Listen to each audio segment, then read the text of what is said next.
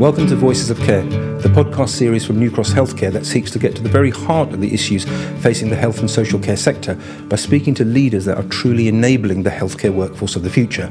I'm Suhail Mirza. The NHS is rarely out of the news.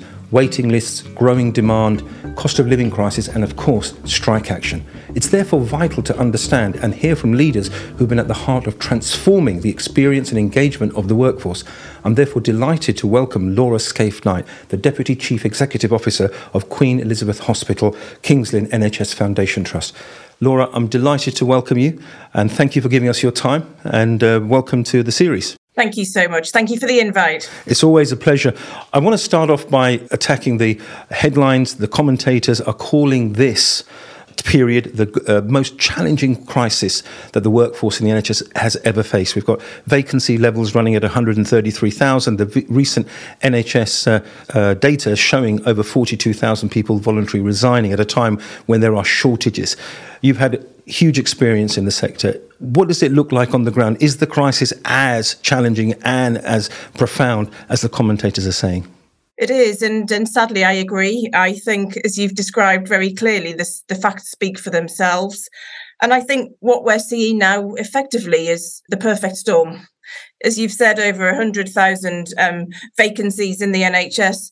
The pressures are unrelenting, I think it's fair to say, and like nothing I've seen in my career over the last 20 years, both in terms of pressures on the front door and urgent and emergency care, and of course, the very significant challenge we have across the NHS of addressing um, the elective backlog that has built through COVID, coupled with the fact that, quite honestly, our staff are tired. We're seeing more burnout. Um, we know as a result of that, morale has taken a big hit. And staff sickness itself has had an impact. And of course, we know um, when we see increases in sickness, we have to rely, therefore, more on agency staff. And, and that comes with an added financial challenge and burden, um, in addition to the growing demand on our services. So, um, adding all of those things together, it's a huge challenge. I think we have to understand the true impact of COVID um, coming to the fore. And, and and quite honestly, people are choosing, we know, to leave the NHS. And and I think COVID has made many of us think differently about our priorities in life and, and, and what we want in terms of work-life balance and more flexibility. But I think when you boil this all down, we need to stop applying short-term fixes to what is clearly um, a longer term problem.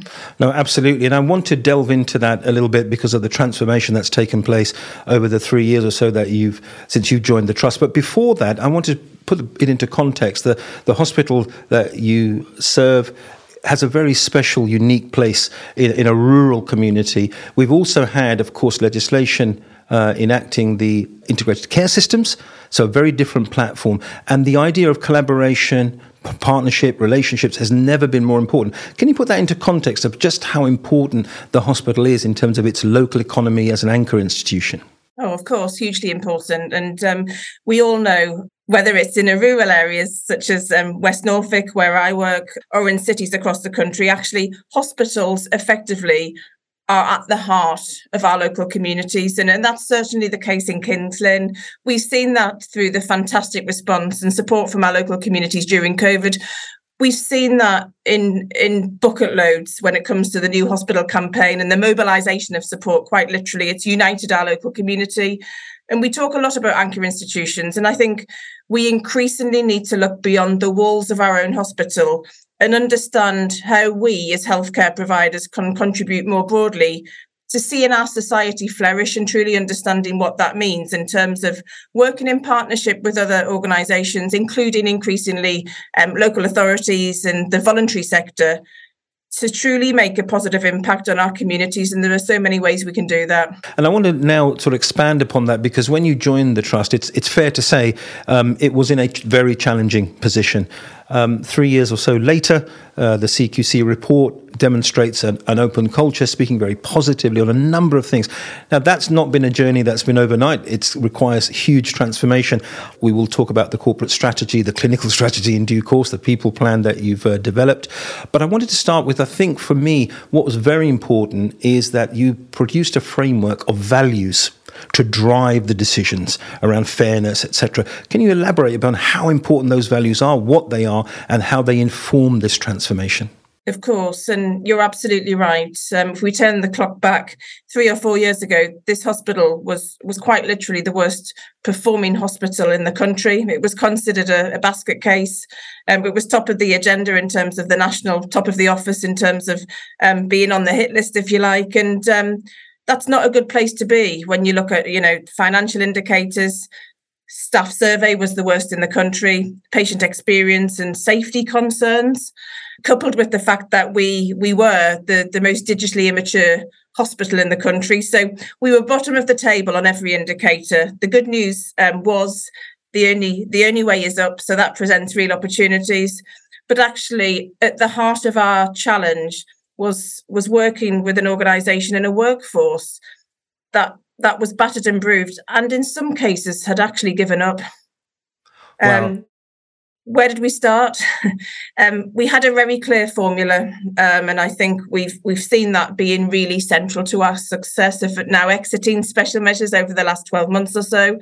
And and you're right at the heart of that was being absolutely clear on our expectations and focus on our values. And quite simply, they are kindness, wellness, and fairness, and and living our values mm. and bringing our values to life in everything we do and um, and calling out poor behaviour. Quite honestly, no, and I think that takes courage. And I think why this is important, this journey to share, is that many trusts are at different places today in terms of the workforce. We are facing these challenges, and therefore, if we can learn from how a, a hospital, in your words, a basket case, to one that's actually got commendation from a CQC report, I, I think there's a lot of uh, value in that. And talking around the open culture around those values, one of the things that struck me was the importance that you gave to uh, allow people to speak out. So the freedom to speak up, guardians, a blended model. Could you share a little bit about that because that helped with engagement in terms of people feeling truly part of the of one team.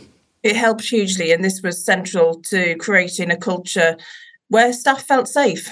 And, and we've certainly um, moved from an organisation when I started um, just over three years ago to to one where the vast majority of speak up concerns went direct to the CQC because staff feared speaking up internally there was real fear of detriment.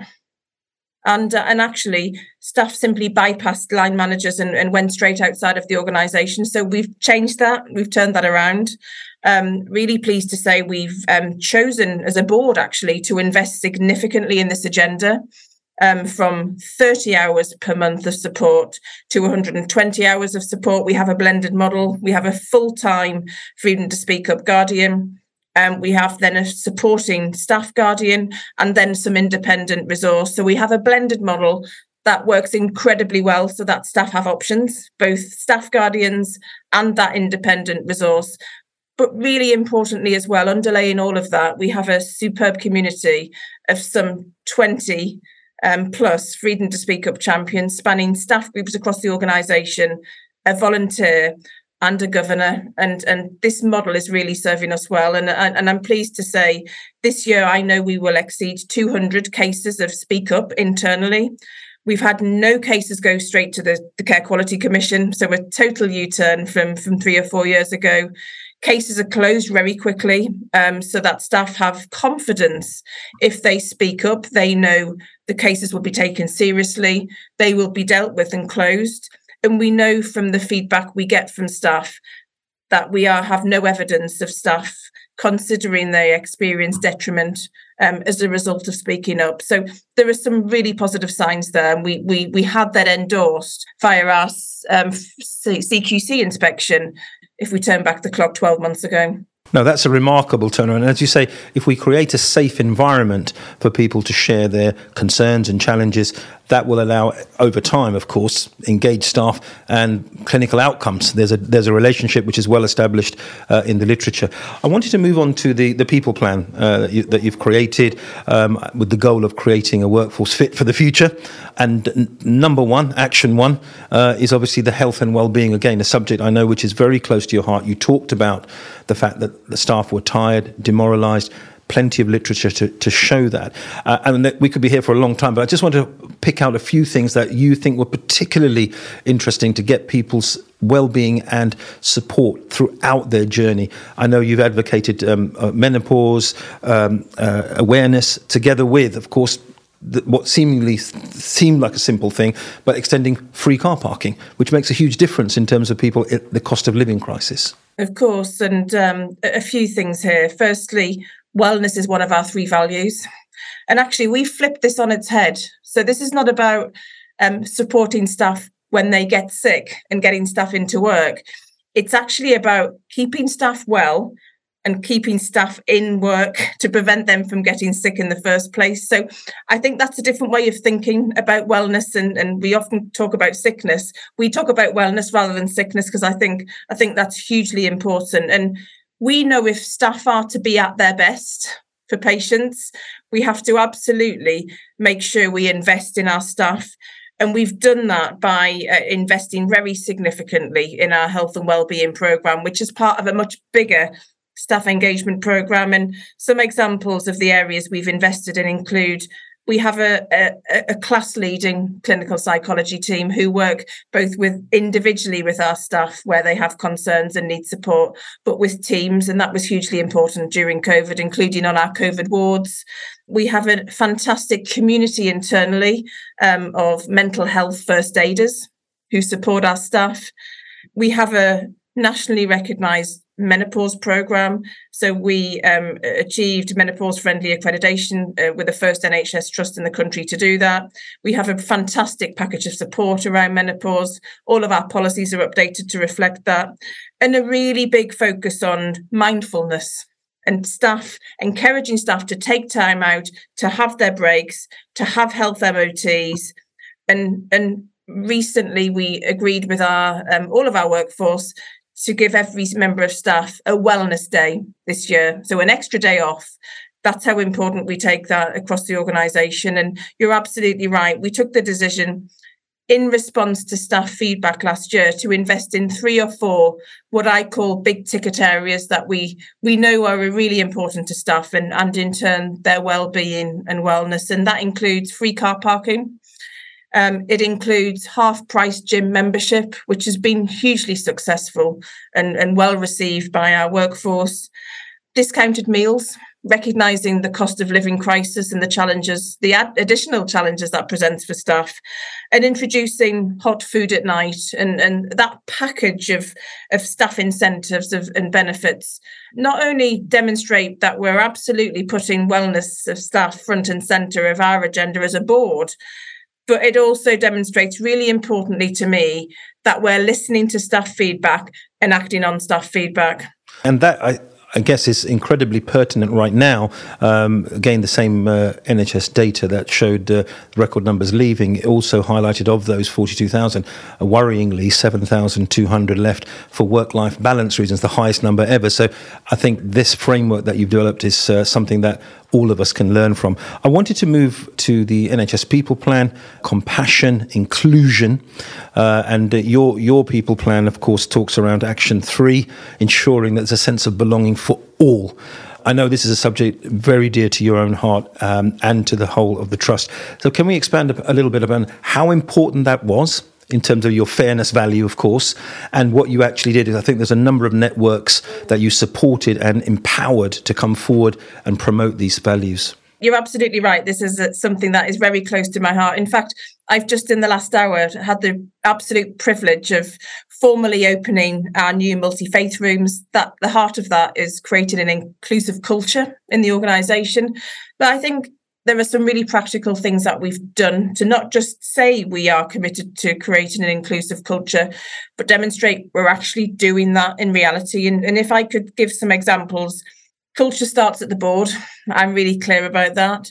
Um, we have a reverse mentoring program um, that started at the board that has now cascaded down the organisation as you say, we have a number of staff networks um, um, who have been key to driving this agenda forward, including um, what we call our REACH network, so Race, Ethnicity and Culture Heritage Network, LGBT Network, which I have the privilege of being the exec lead on, and Disability Network, and, and finally our Armed Forces Network. They are driving forward really positive changes for patients and staff and changing the culture of the organisation um, for the better. We celebrate um, the cultures that make up Team QEH. In some really obvious and, and visible ways throughout the year. Um, for instance, um, we celebrate um, the different nationalities we have in our hospital um, on lift wraps in the hospital. Um, we celebrate Black History Month. We celebrate Pride, Diwali. All of those occasions are hugely important, and we we have an equality, diversity, and inclusion calendar that we use actually. So we have absolute focus on those key events and milestones each month of the year one of the other things that has been really critical and, and seen improvements was there was the perception of um, a lack of fairness on interview panels and recruitment processes and and therefore a suggestion that there can be unconscious bias at times. So we took the decision to make sure there was representation um, on interview panels, um, of having a, a, a BAME member on panels, but also making sure our interview panels are gender balanced and and that is monitored and quite simply interview panels and recruitment processes don't go ahead if we can't demonstrate that that fairness element. And and that that is serving us really well. And we're getting really positive feedback from our staff. And i think it's important to bear in mind it's uh,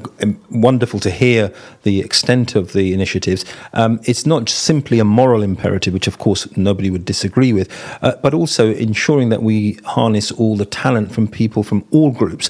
Uh, goes right heart goes right to the heart of productivity it does. You're absolutely right. And also, for me, it's about celebrating difference. And we call it Team QEH or Team NHS in some cases. And actually, celebrating and embracing different actually gets better results. And as you say, that can be efficiency, productivity, but actually, at the heart of that is having an inclusive organization. I wanted to move on to, of course, the broader picture. There are shortages. There have been vacancies now for a long time, over 100,000 pre pandemic. Um, international recruitment has its place, etc. But I wanted to focus on your commitment at the Trust uh, to grow your own uh, workforce. The, the, your QEH People Plan focuses on harnessing talent, learning, and development. Can you expand a bit on that? Because it's so important, not only in terms of meeting the vacancies uh, pressure, but also in terms of the community community and allowing the community to see uh, the NHS as a place to work and wanting to work. Absolutely, we are doing some fantastic work in the, in this space that I'm really proud of. Recognizing we work um, in a rurally isolated area, um, we have to look at models such as growing our own. We we in the last year or so have opened in partnership, in an innovative partnership with the Borough Council here and with the College um, of West Anglia, a new school of nursing. That gives us a pipeline for growing our own, quite literally, in terms of training nursing associates. We know we have cohorts then coming through the system on an annual basis, in addition to the international recruitment we do we have uh, for a small rural district general hospital i'm really proud that we have over 150 apprenticeships in place in the organisation both in clinical and non-clinical areas and that's serving us really well. And importantly going back to the the discussion we started earlier around being an anchor institution it's really important that we support those with disabilities those from disadvantaged backgrounds to give just a few examples to get into apprenticeships, to come and join us for work experience and, and give those give those colleagues a real opportunity to have a career in the NHS because every everyone deserves that chance. So we're doing some great work there, coupled with a real focus on retention. Talk a lot about recruitment. We talk less about retention in the NHS, but we've got to start getting really serious, and we are doing that here. And, and as you touched on, a real focus, I think, in a different way for the first time in the NHS on talent spotting and mapping, succession planning at every level of the organisation, not just senior levels from board to ward, and having really clear career progression pathways um, across every staff group in the organisation and really taking that seriously. I think uh, the Trust has um, its corporate strategy at its centre is to be rated outstanding, I think, in uh, 2025. Um, and a lot of the work here, obviously, is the foundation for that. Now, you, you won't be here uh, in 2025. I'd like to take the opportunity to congratulate you on your appointment as Chief Executive at uh, NHS Orkney. You must be uh, very excited about uh, what that has to offer. I'm hugely excited. Um, both sad to be leaving the Queen Elizabeth Hospital, where I've had the most memorable um, three plus years, and I think um, here with Team QEH have achieved some amazing things. Um, I know the future is bright here, but equally, I'm looking forward to my next challenge and, and my first chief executive um, post um, at NHS Orkney. Hopefully, I can take some of the learning from the work I've done here um, and and add to that in Orkney um, and and move that organisation forward and make it a great place to work. But perhaps more importantly, deliver great patient care. Absolutely, and I think uh, NHS Orkney has its own vision to uh, provide the best uh, um, remote and rural care. Uh, are there particular challenges? I know you're not in place yet, but are there particular challenges that you foresee that you want to tackle? Uh, because the workforce, of course, it has its own unique uh, geography and history. Absolutely. It will come as no surprise to you at all that there are real recruitment challenges um, in Orkney. Um, there are real culture challenges. Um, again, that's something I can relate to um, from my time in West Norfolk. Um, and real opportunities around integration and closer working um, with local authority partners um, and particular challenges in terms of closing the gap and reducing health inequalities. Well, I'm going to wish you tremendous good fortune with that. I may uh, take this last opportunity uh, to recognise a quite distinctive aspect of your career, um, your professional leadership uh, experiences in communications and uh, award winning, if I may say so. Some of us remember the program Hospital, which you took into to Nottingham. Um, it's quite unusual to have someone with that background become a chief executive within the NHS. And I wanted to ask if uh, you met someone who was a communications leader, is one, and has aspirations to become a chief exec. What perhaps two or three key things of advice you would give them to do that? Because you've you've you know mapped this path for them.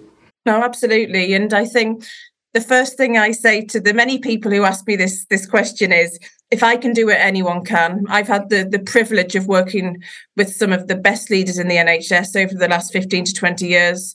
Um, and I've learned from others. I've learned as I've gone. I may have been in the right place at the right time as well and had a little bit of luck as I've gone, but I've worked hard. Um, what I've learned is really great people skills um, compassionate and visible leadership and really great comms is at the heart of a really great chief executive. So um, I think in the future we will see more communications directors go on to be chief execs is my forecast for the next decade or so. And, and fundamentally, it's also about not just the people side and culture side and getting that. It's about being a strategic thinker. And I think lots of communications professionals do that but perhaps um, don't realize they do that because of the portfolio of communications. But if I can do it, anyone can. Um, and as I say, I hope more people will, will follow in my path in the years to come. Well, on that inspirational note, uh, we'll leave it. Thank you very much, Laura Skaife Knight. Thank you, Suhail. It's been an absolute pleasure.